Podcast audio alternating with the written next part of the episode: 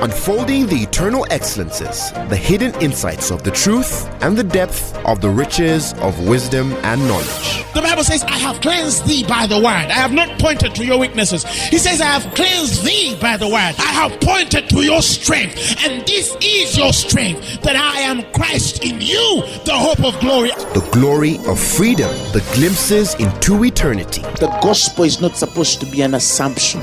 It's not supposed to be just a mere presupposition. Truth is older than language, but the word of God is way deeper than any human language. And now, Apostle Grace with the word.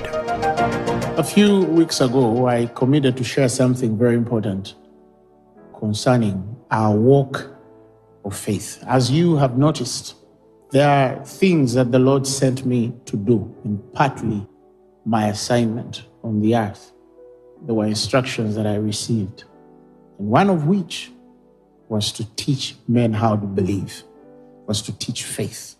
So you can say, yeah, every preacher is called to teach faith, or yeah, but there are also degrees in how we are assigned by God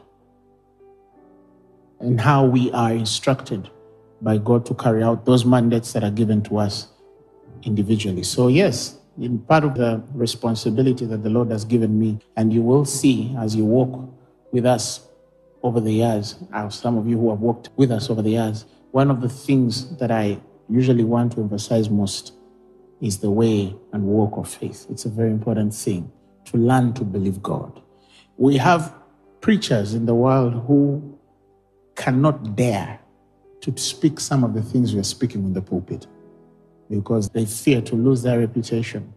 They fear to go out of the predictable norm, you know, because they are comfortable in unbelief if they can minister to the senses, to the reasonings of men, and satisfy them with debate and rhetoric. But God has not called the church to mere talk. Praise God. God has called us to power. Somebody shout hallelujah and virtue. Praise God. So you'll see, and recently I've been emphasizing a lot on the walk of faith. And it's because it's one of the major assignments that I have with God. Not only, but one of the major assignments that I have with God. And I remember mentioning that some people use faith as you would use, for example, a phone. You know, when you're going to bathe, you have to leave it in the living room. When you're going to sleep, you put it away. And then when you wake up, you use it. When you call somebody, when you're done calling, you keep it somewhere, you stuck it somewhere. The choir was singing tonight. I know everyone has a mobile phone, but during service, you had to put it away in your bag or switch it off, put it in flight mode because you were serving on the altar. And then after that, later on after service, you're going to go check out how many messages have been sent to you, who, why. And that's how people live. Faith is not supposed to be lived that way. It's not supposed to be the thing we apply when it is needed. That's not the life of faith. Faith was never meant to be that way. The challenge with living that way is that one day you could put it away like you put your mobile phone away to do exercise, and something could attack and kill you. Something can come and take you. The devil can put a damage. You don't even need to die, but he can put a damage on your life that you will need years, months, or weeks, or hours to fix, and some you might carry for the rest of your life. Because faith is not supposed to be like an accessory that you use, and when you're done with the using, you keep it to the time when its necessity is given. No, faith is supposed to be a life that we live. Somebody shout hallelujah. But how we live it, what that means, also is important. I'm going to share something so deep tonight in a very, very simple language, but so deep. And I pray by God that you'll understand it because if you do, it's going to change the rest of your life. It's going to change the rest of your life and how you see faith. It's very powerful. And I emphasize this because it's easy to lose God in His simplicity. So I'm going to share something so simple, but it's going to be so deep that it's going to change your life for good. Of course, we have all read the Hebrews 11. We call it the faith chapter. By faith, by faith, by faith, by faith. Beautiful scriptures. And I want to help us get in Hebrews 11 and give you a very interesting pattern. I've mentioned this before, but I want to get from what I have mentioned a couple of years before and build something so beautiful from there. When you look at Hebrews, Hebrews 11, the faith chapter, you will see that there are three dimensions through which the people spoken of in Hebrews 11 function. The three dimensions that are seen with faith. Or the three lenses through which we can see faith operating in the lives of individuals. If we will go to Hebrews 11 and then we read through the beginning to about the 13th verse, he speaks of the first group of dimension in definition here. And he says, These all died in faith, not having received the promises, but having seen them afar off, and they were persuaded of them and embraced them and confessed that they were strangers and pilgrims on the earth. They saw what could happen through faith. They saw the promises and they received the revelation of what these promises would do. But the Bible says they did not receive the very promise. Why? Because even though they were persuaded of them and they embraced them, these people confessed that they were strangers and pilgrims of the earth. And so they say, even though we know that we can live this, you know, kind of life, we are pilgrims on the earth. We are strangers. We're just passing through. We will not have time to embrace all that God has promised through faith. Through faith. Are you following? And if you continue down in the verses, the Bible says, For they that say such things declare plainly that they seek a country. But you see, it's in the power of their confession. You see? When the great Martin Luther, wonderful man, spoke, he said, I see a day, I have a dream, he said, where one day white boys and white girls will walk together on the street as they are not judged by their color of skin, by, by the content of their character. He believed in not only the unification of that nation, but that one day racism, segregation would cease. See? He said he had a dream. And then in one of his speeches, I've been to the mountaintop. Luther says that I've seen what's coming. But he says, But I will not go there with you. That's a statement. I will not go there with you. He saw promises. He saw what God was going to do one day. You see? But he says, I will, or I may not go there with you. That's a confession. He said it with his mouth. Perhaps he had a vision that was going to be killed. But to accept it or not was his choice. I'm not judging the dear man. No, he had his course and his journey. And perhaps he saw what he wanted. And maybe he was satisfied.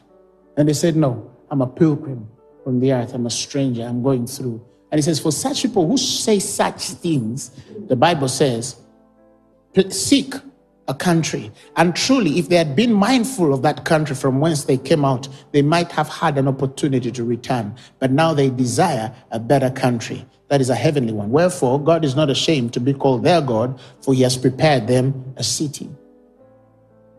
You see? There's a place for a man who says, I might not see this because I want to go to heaven.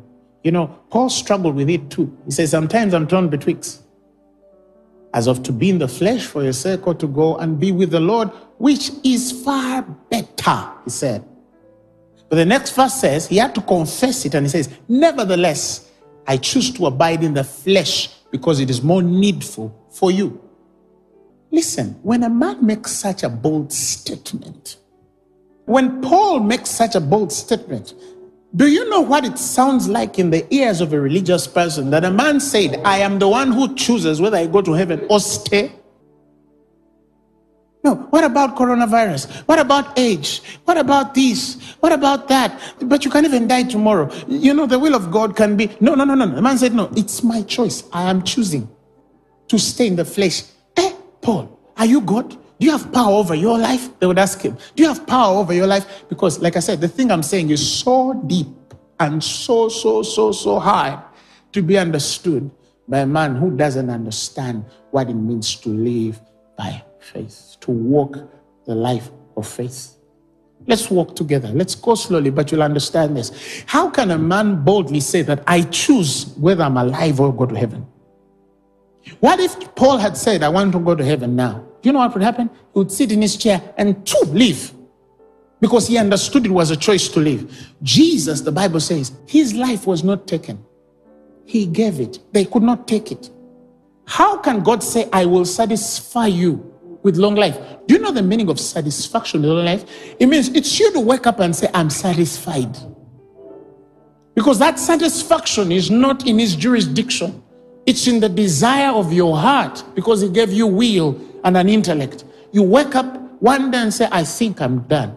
And you go to heaven. He says, I will satisfy him and show him my salvation. It's the way of God to reveal his salvation by satisfying the man with long life. But you see, in there is the will for the man to say, Now I am satisfied.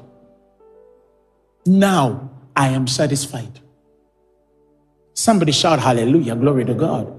It's a hard conversation to say because people just wake up and they say, oh, you know, you can die any day. You know, I hear preachers say, me, you can just die any day. Me, I cannot just die any day. Trust me, I cannot just die any day. No, I have to get to a point where I know I'm full of life. I'm satisfied of it. And it's based on my satisfaction. When I feel I'm satisfied, I'll go to heaven. It's my choice. You understand? Now, you couldn't get people like Paul and raise them from the dead because they would not die without choice. Somebody shout hallelujah. They, they would not die without choice. They are beyond that. Do you understand what I'm saying? But anyway, let, us go a bit deeper. So, you see, they desired a country. But you see, after that portion of scripture, God gives us another realm, another dimension of seeing things. And then he brings an example of Abraham. And he says, by faith, verses 17, Abraham when he was tried, the Bible says he offered up Isaac. And he that had received the promises offered up his only begotten son. Now, we have another class of people who received the promises. We have another class of people who received the promises. And he said, and he that had received the promises, he's giving an example of a man who was ready to embrace the promises. And he says, He that had received the promises. It's important for you to understand that. He that had received the promises. Because there are people who say, See, I know I can do this, I know I can do that, but I want to go to heaven. That's your choice. They did not receive the promises, but they died in faith. So it's possible to die in faith. It's possible for somebody to believe and die. You watch everybody who gets to the verge of death. There's a point where they say, Let me go. All of them, if you check them, unless they're ignorant and they think, no, it's just my time because I'm sick this way. But there's a place where a man has to give the ghost. Do you know, scientifically, you cannot kill yourself by tying your breath? Scientifically, it's not possible for you to say, until you die. Is that innate command in your spirit that will because God has called you to live. He created you naturally to breathe in and out. Do you know until the fall of Adam and Eve, it was never in the plan of God for man to die. So that means with the very kidneys, the very liver, the very heart, the very teeth, the very lungs, those very things that were in the first Adam, which are also in you, could have lived forever. Woo! We're going slowly. Here, follow me. Now, he gave us an example of a man who received the promises. The Bible says he gave up his begotten son. And let me show you the example of the man who received the promises. Next verse says, Of whom it was said that in Isaac thy seed shall be called. So he knows that in this man my seed shall be called. But anyway, if God has asked him for an offering, he would gladly give out that fellow to God. Next verse. He says, accounting, this is the man who had received the promise, that God was able to raise him up even from the dead, from whence also he received him in a figure. This is the mind in Abraham. If you've asked for him, I'm going to sacrifice him because I know you can bring him back. That's a man who knows God. Oh, I know you will bring him back. Because you cannot tell me that in him shall my seed be called, yet you've asked him for a sacrifice if you're not able to raise him when Abraham is going to stab this boy, he knows very well he's just obeying a command. This boy is going to bleed out, die, become cold, then God will raise him. If he was not sure, he would not have killed that boy easily. That's what is counted of him for righteousness through faith. Never forget that. As a man who has understood the promise, as a man who has received the promises. And then in that he continues to speak of people which had received promises upon promise upon promise. And allow me to skip to verses 32. And he says, And what more shall I say? Now he's talking about people who have received the promises. He says, For the time would fail me to tell of Gideon and of Barak and of Samson and of Jephthah, of David also, Samuel and the prophets. And he says, Who through faith subdued kingdoms, wrought righteousness, obtained what? Promises, stopped the mouths of lions. And then he continues, quenched the violence of fire, escaped the edge of sword out of weakness, were made strong, walked valiant in fight, turned to flight the armies of aliens, and women received their dead. Now, those people received the promises. So there's one which did not receive the promises, but they had faith. But their faith was to die and go to heaven for a better country. Yeah, we all dream of heaven. We all will go someday, but not yet. And I'll tell you why. So, you have done the second class that received promises. And when they received those promises, they ran with them. They raised the dead. They waxed valiant in battle. In their weakness, the Bible says they were made strong. That a man was sick and he would turn it and be healed. The Bible says they escaped the edge of the sword so that means you can't just be driving and they say, no, they shot her, that they shot him and he died. No, they escaped the edge of the sword. They quenched the violence of fire. They knew how, by the promises of God, to win in this walk of faith. Somebody shout hallelujah. And then he brings a third group. But in bringing that third group, he emphasizes in verses 39, and the Bible says, and all of these having obtained a good report through faith, the Bible says, received not the promise. Received not the promise. Walk with me. They received not the promise. They received not the promise. So God is saying there was another higher dimension there is that which did not receive the promises, plural, and they died in faith. And then there's that which received the promises, but did not receive the promise. Listen to the next line. Uh huh. Verses 40. God having provided some better thing for us, that they without us should not be made perfect. Breathe that in for a second. The Bible says, if you read it in the Amplified Version, because God had us in mind. I love that it says that God had you in mind.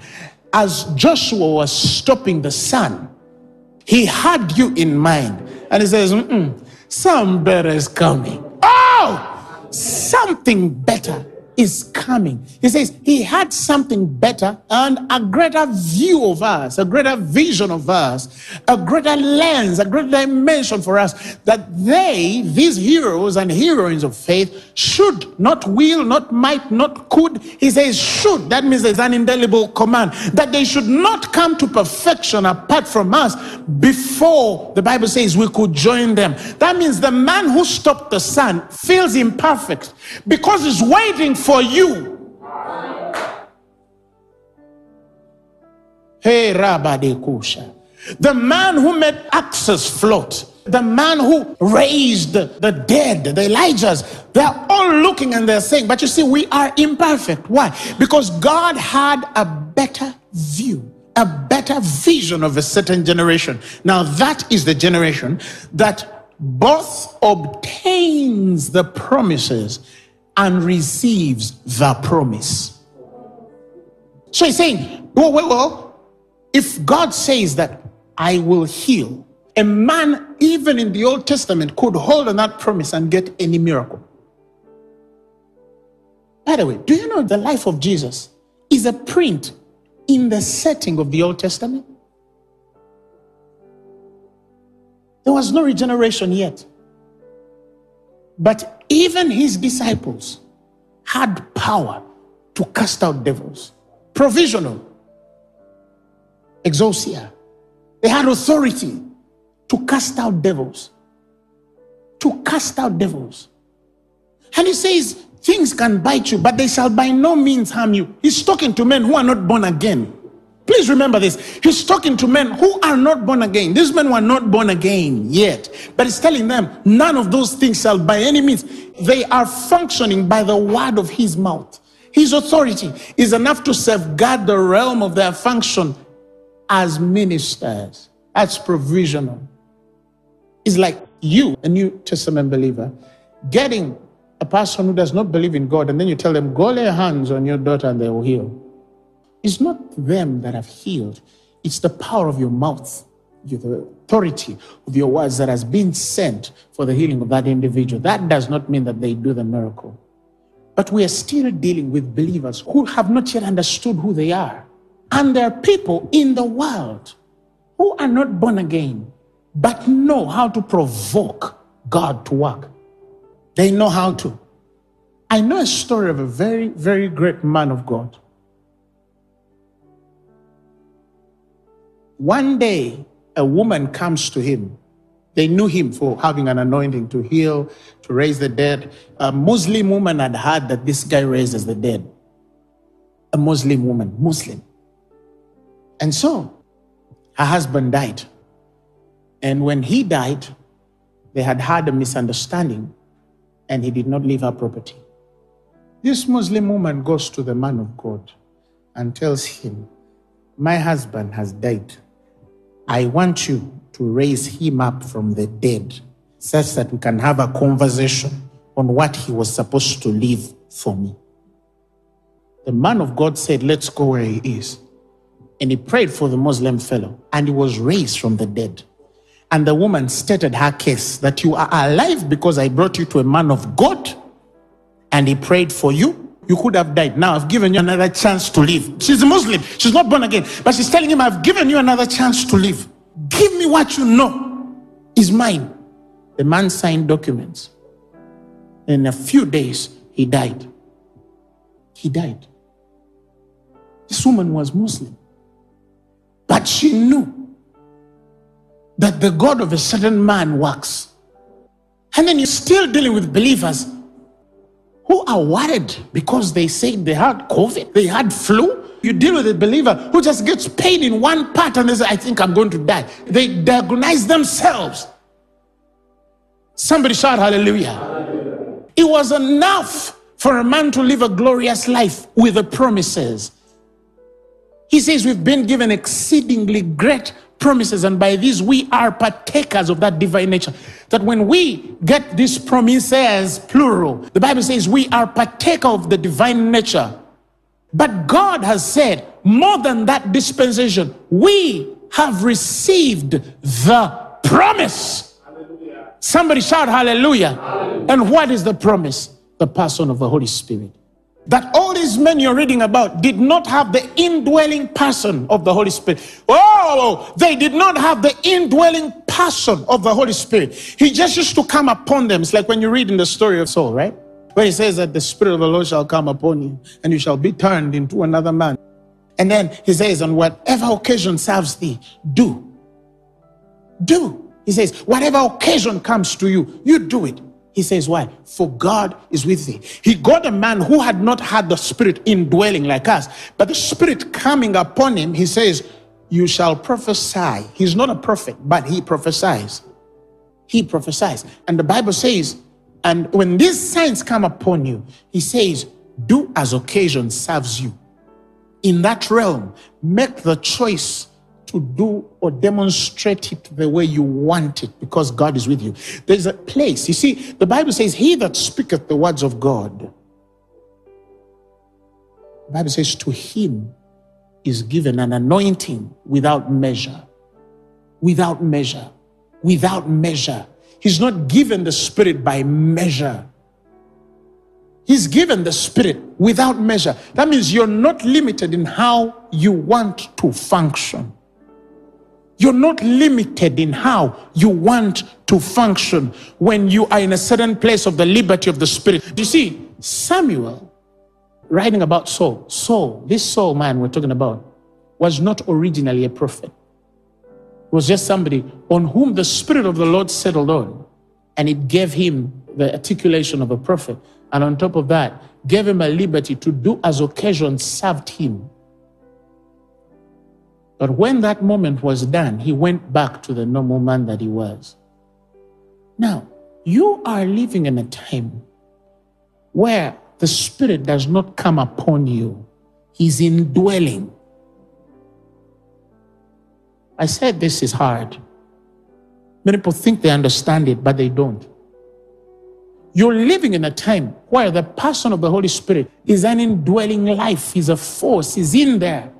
He says, Grieve not the Spirit of God, by whom or with whom you were sealed unto the day of redemption. You and the Holy Spirit are sealed together. He didn't depart from you and then come back like in Psalms, oh, take not your Holy Spirit from me.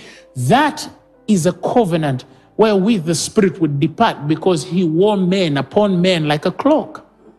Our dispensation, our time is not the time where the Spirit of the Lord departs. I have had teachers teach it, but there is nothing in the New Testament in the New Testament that can say or justify that the Holy Spirit can live a new creation. Because it says we were sealed with Him until the day of redemption. We were sealed with Him. Give me the amplified of that. He says, Grieve not or do not offend or vex or sadden Him by whom you were sealed. Listen, marked, branded as God's own, secured for the day of redemption, final deliverance through Christ from evil and what? And the consequences of what? Of sin. You were marked with the Holy Spirit. You were branded with the Holy Spirit. And that's a sign that you belong to God. He said, I will never leave you nor forsake you. A woman can forget her own child, but he says, I'll never leave you. We are living in a time where people are still teaching believers that the Holy Spirit can depart from you. They confuse the place of the Holy Spirit reducing his activity on you as one who has departed from you. No, the Holy Spirit can be grieved to a place where he's not allowed to operate for you or with you, but that doesn't mean that he has departed from you. He is in there. He never leaves. He's sealed with you. You are joined with him. You are one with him. You see? He said in Isaiah, I'll put my spirit in you. Are we together?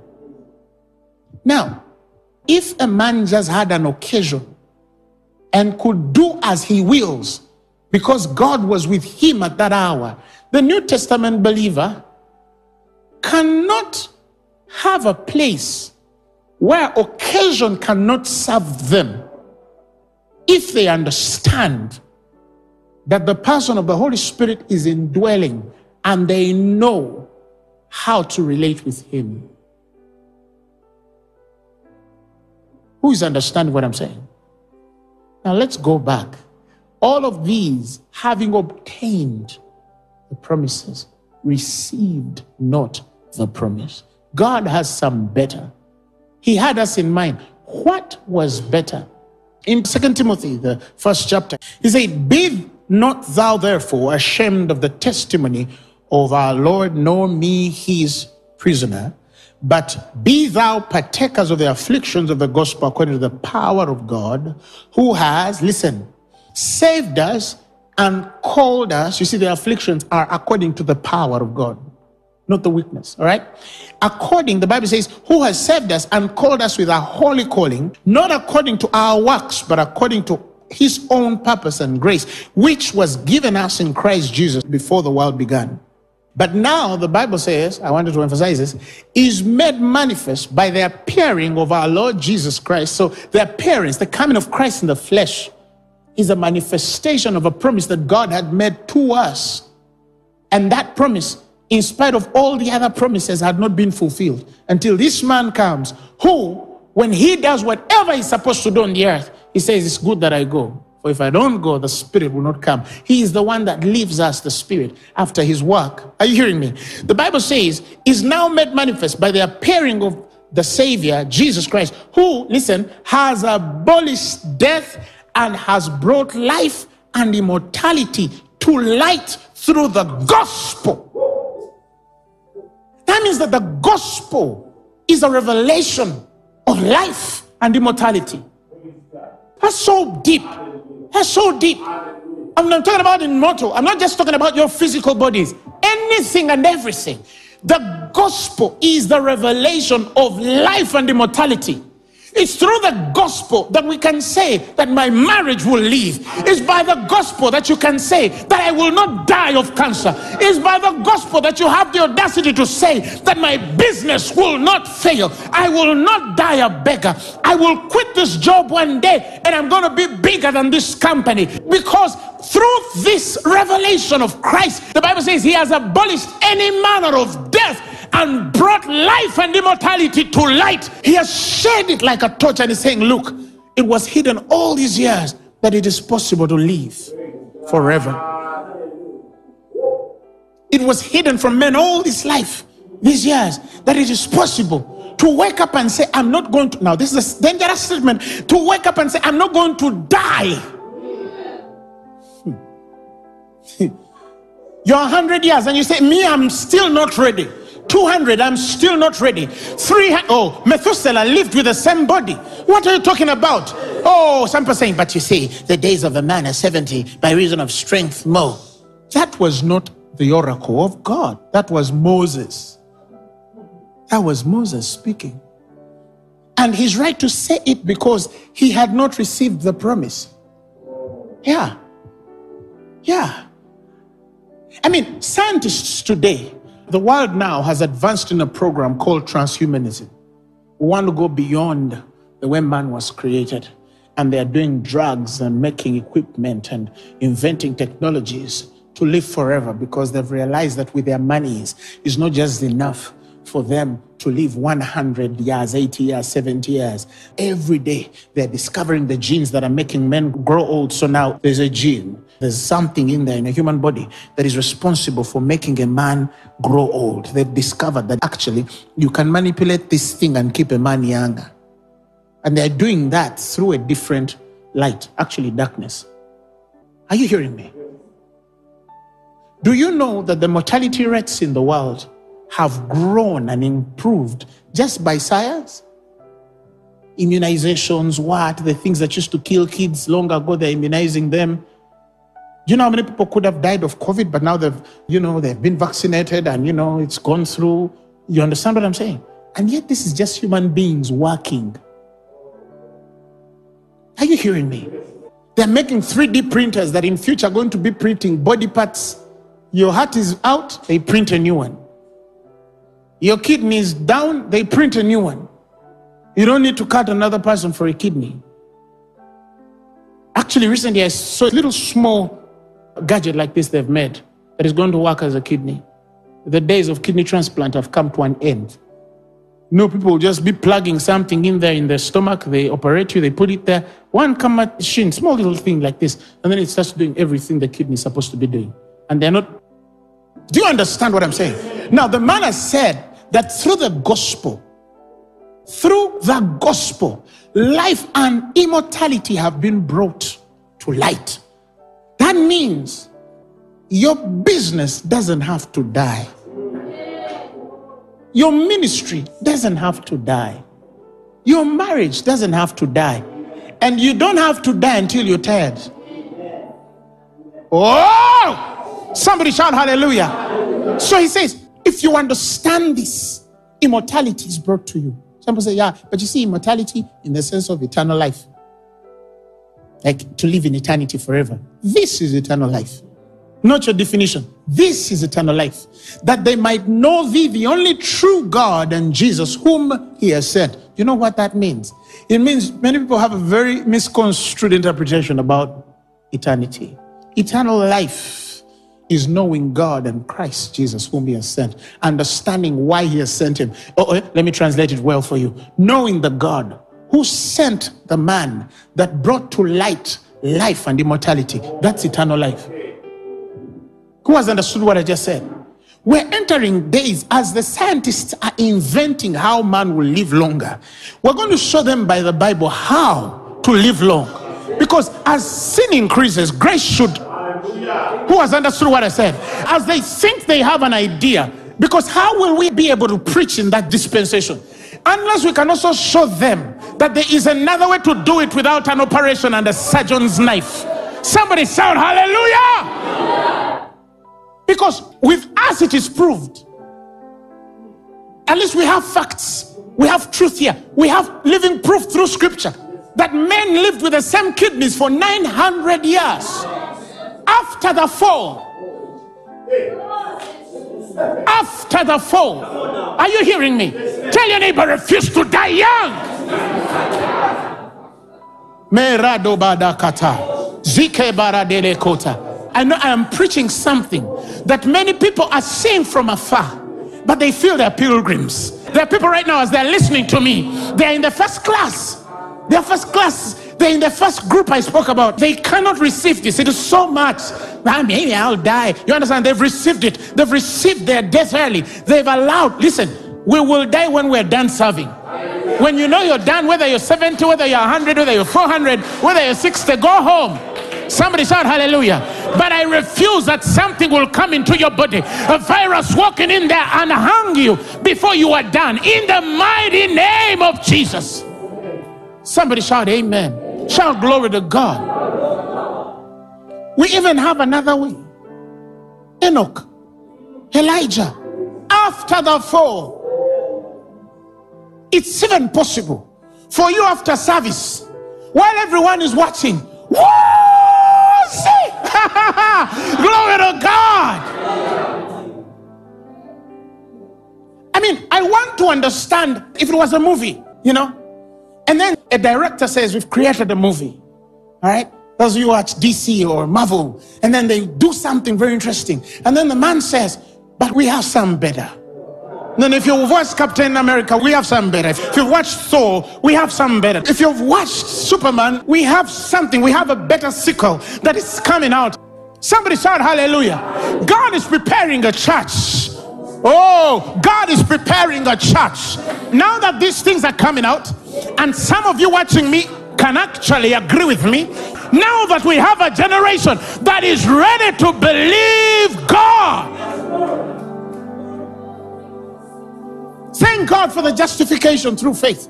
He said, The just shall live by faith. But if any man draw back, he says, I shall not have pleasure in him. He got it from Habakkuk, but it did not work in that day. And then it worked for a man in Hebrews yet it was available. That scripture is first written in Habakkuk. The just shall live by faith. But it was not revealed, it was ambiguous, it was not clear. And so the prophet spoke as he saw it. And the Bible says, but they were also searching out what manner of time. What was it signifying? The Bible says they searched diligently what this was and the coming of Christ and the glory that should follow after. So they were prophesying, but they did not even have a clue of what they were prophesying. Now, you and I understand it. You and I have the clue. Somebody shout hallelujah. Now I understand that when the man says the just shall live by faith, when Habakkuk says it, it was not for them to understand. That is why Habakkuk cannot be fulfilled without your testimony. Because you are the man in Hebrews now. Paul sees that same thing, pulls it back like this, and he says, The just shall live through faith. You see, when he's preaching about the grace in Romans, the just shall live through faith. You see, he has understood it that when you understand the justification, the justification that you have in Christ, you'll understand that the faith that has been given you comes with the light of life and immortality. You have the choice to lose or not. That is why I tell people. You see, when some of us, when we make some statements, some people don't understand it. We make certain statements and some people don't understand it. Now that you're here, let me say it to you. That's why I tell some people that no man can bring me down. No man can bring me down. It's not possible. I don't care what they have. No man can bring me down. I know my race. I know my course. I understand the gospel. Nothing is going to slow me. Nothing. It does not exist. It doesn't. Because I have gotten the light of life and immortality. I know how to give it life if you kill it. I know how to revive it if you try to destroy it. I know how to keep it. I know how to keep it. I know how. You see, the word of God, that's why you should not be intimidated by any circumstance. Don't be intimidated by any circumstance. Because the man that we have believed brought life and immortality to light through the gospel.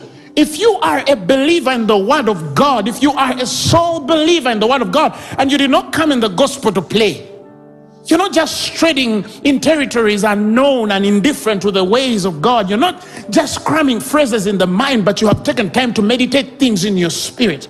You will know that you know that you know that it shall be increase concerning his government. Isaiah saw it. And says, Ah, this man's government, he said, it shall be increased. And the peace of it, the Bible says, there is no end. He says, there is no end upon the throne of David and upon his kingdom to order it. And he says, and this, the zeal of the Lord shall perform it. There is a zeal that comes to fulfill for the man or woman who has understood how God works. That's why I tell people. So when I tell you, oh, you know, some of us, even when we're long gone, our ministries and sermons will be played until the return of Christ. Where does he get that boldness from? How does he know? Listen, when he's opening Hebrews 11, verses 4, let me help some of us because there are things we are not able to tell you now because not many of you are able to understand. He says, By faith, listen, Abel offered unto God a more excellent sacrifice than Cain, by which he obtained witness that he was righteous, comma, God testifying of his gifts, and comma, and he says, and by it he being dead yet speaketh. Now, if Abel knows or found the way to speak even in his death, what makes you think I have not figured out a way to preserve the message of God on my lips until the return of Christ? The secret is in the excellence of the sacrifice. I know the sacrifice. I know what sacrifice is required for a man to be a minister, to speak until the return of Christ. That is where I come from. So I might not explain to you that I'm actually in Hebrews 11 4, but I will tell a man that until the return of Christ, my message shall be preached. His question should be, What is the excellent sacrifice? We are not here by mistake. No. Some of us have gone beyond that. We're no longer preaching, hoping that people will understand. We know they will understand. We're not believing God anymore for growth. We know we must grow because we're not building our own kingdom. The government he's running is not ours. Are you hearing me? Somebody shout hallelujah. They might not understand us now, some, but I tell you, whether it's five years or 20, the people watching me right now, you needed COVID to listen to me. Oh, they used to hear, oh, you saying us link. Oh, well, guys, Some people even say, Oh, I never understood you. There's even one who said, You know, in COVID, you've become clearer. No, I have not become clearer. No, I was always clear. You were the one who had works. But COVID cleared out your works because you isolated a bit. Somebody shout hallelujah. Whether they understand it now or they don't, eventually they will understand you. Somebody shout hallelujah. Why? Because we have understood the life. In him was life. And the life was the light of men. The life was the light of men.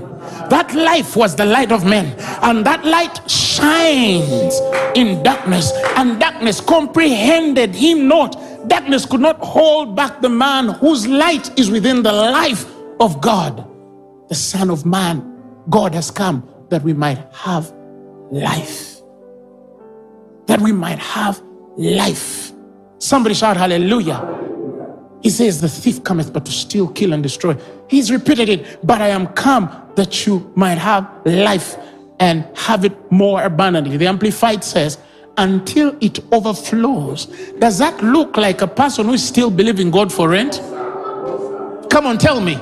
He says, until it overflows. Does that look like a person who is still believing God for a billion dollars?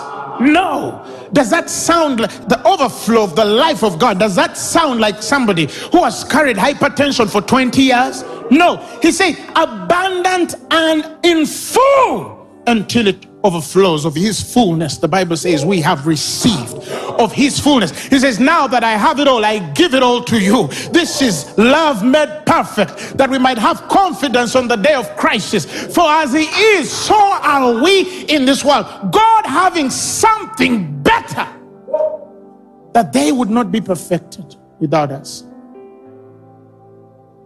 I can literally hear heaven clapping. They're screaming. I literally hear Elijah, Paul, they're all there, Jeremiah and Hezekiah. They're screaming and clapping and saying, Yeah. You see, some of us, the things we are preaching, because it's very far from many people, some of them will wake up later, way, way, way, way later, way later to understand it was in a black skin, was a small guy. You understand? And God was speaking. Somebody shout hallelujah. God was speaking to the world. We are entering a time, and I tell you, it's not far from now, where the exploits that are going to come from the church are going to look bigger, way bigger than what you have read even in scripture. Oh, apostle, those days are gone. I know why you're saying that. I know you have thrown that. You don't even receive the promises. The person saying that has not even received the promises. So I cannot judge you because I'm hearing the music and I'm dancing to it. No, you cannot judge me because I'm dancing to what I'm hearing, and neither do I judge you because I understand you can't dance unless you're hearing the same music. It is said that those that were not dancing, when they saw those dancing, they scorned at them because they did not hear the music. That's where the gospel is going to become foolishness. It's not foolishness when you can heal a flu. It is foolishness when you do something against science when you do something against biology, when you do something against mathematics. This man is working with 5,000 people and they're all without food, but he's not worried at all. And then he first gives his disciples the opportunity. He asks them, Have you fed these people? Do they have food? He's saying, ah, No, no, no, I could do it, but let me first give you an opportunity. Are you able to do this? Okay. What do you have? Fish and loaves of bread. The man just got them and gave thanks. And the Bible says, and they all ate and they were full. They even collected more. And that same man looks at you the next Sunday and he says, hmm, greater works, greater works shall you do because I go to the Father. Because I go to the Father. Greater works shall you do. Greater works shall you do. Kind of work shall you do? We're going to enter those days where people just get seated and tell somebody, check under your chair, and food just starts appearing. I know why some of you are looking at me with these religious eyes. I know why. Are you hearing me? Because you're not putting on the right lens. This is someone you need to repeat over and over and over and over until you understand it. But I tell you, if you understand it, it will change your life. From the time I saw these things, I prayed differently. I confessed differently. Because it was important for them to confess that they were pilgrims. It's also important for us to confess that we must do these things. So when you hear us proclaiming, we're not just speaking to please people who are watching. No. A man is justified by their mouth, and with the very mouth they are condemned. Somebody shout hallelujah. Glory to God. Glory to God. Glory to God. Glory to God. Glory to God. Raise your voice and start speaking in other tongues. Come on, get it. Receive it in your spirit. You were great. You were great. You were great. You are great. You are great. You are great. Come on. Come on, pray. You are great. You're great. You're great. Lord, you are. You are great. You are great.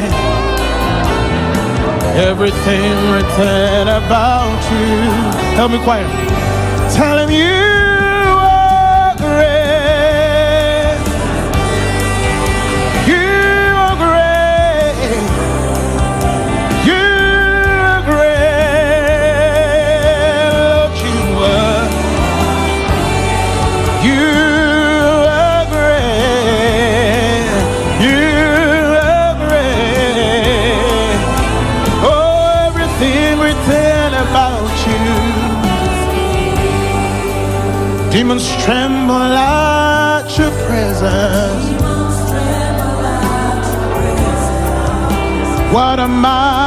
God we serve. Glory, glory, hallelujah. Come on.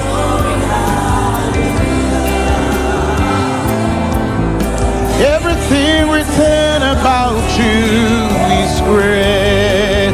Tell them demons tremble at your presence. What a mighty God we serve. Glory, glory, hallelujah.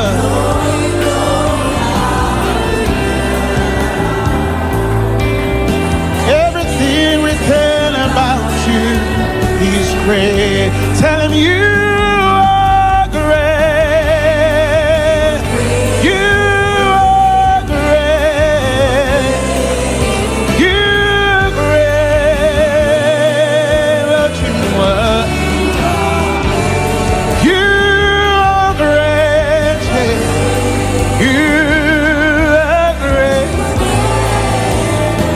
Everything written about you. Sing it one more time. Tell him you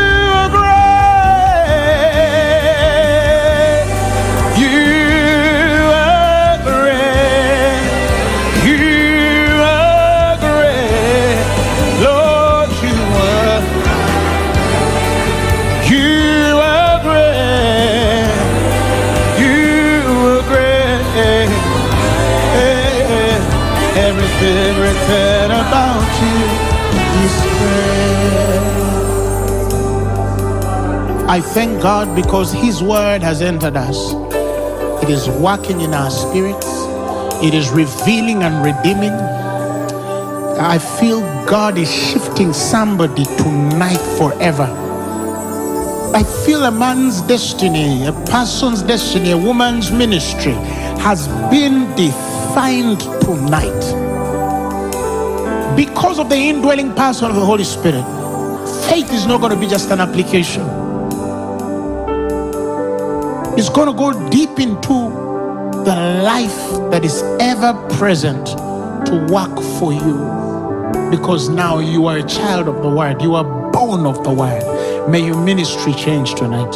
May your marriage change tonight. May your visions change tonight. May your career change tonight. May your dreams be changed tonight. That you'll not see things and men who are fallen only passing, but that you'll see things as men who truly understand their source, which is eternal. Father, I thank you. I thank you. I thank you. Miracles are happening now. If you have any sickness or sick among you, mention their name or touch where it's paining. Right now, healing is coming through.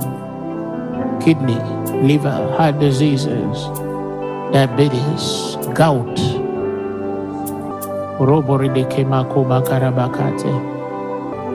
God is healing you now in the mighty name of Jesus. Father, we thank you. We thank you. If you have never given your life to Christ, the promise is available. It's through the acceptation, it's through the receiving of Christ in your heart. You just need to repeat these words after me. Say, Father, I thank you for the gift of Jesus. And tonight, I receive Jesus as my Lord and Savior, who shed his blood for my sins and was raised for my glory. I'm born again.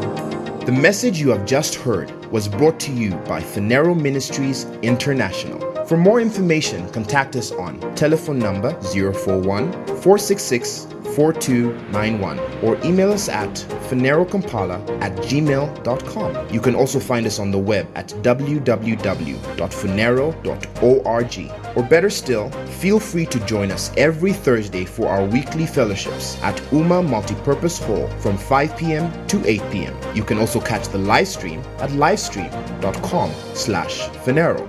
Phaneroo, make manifest.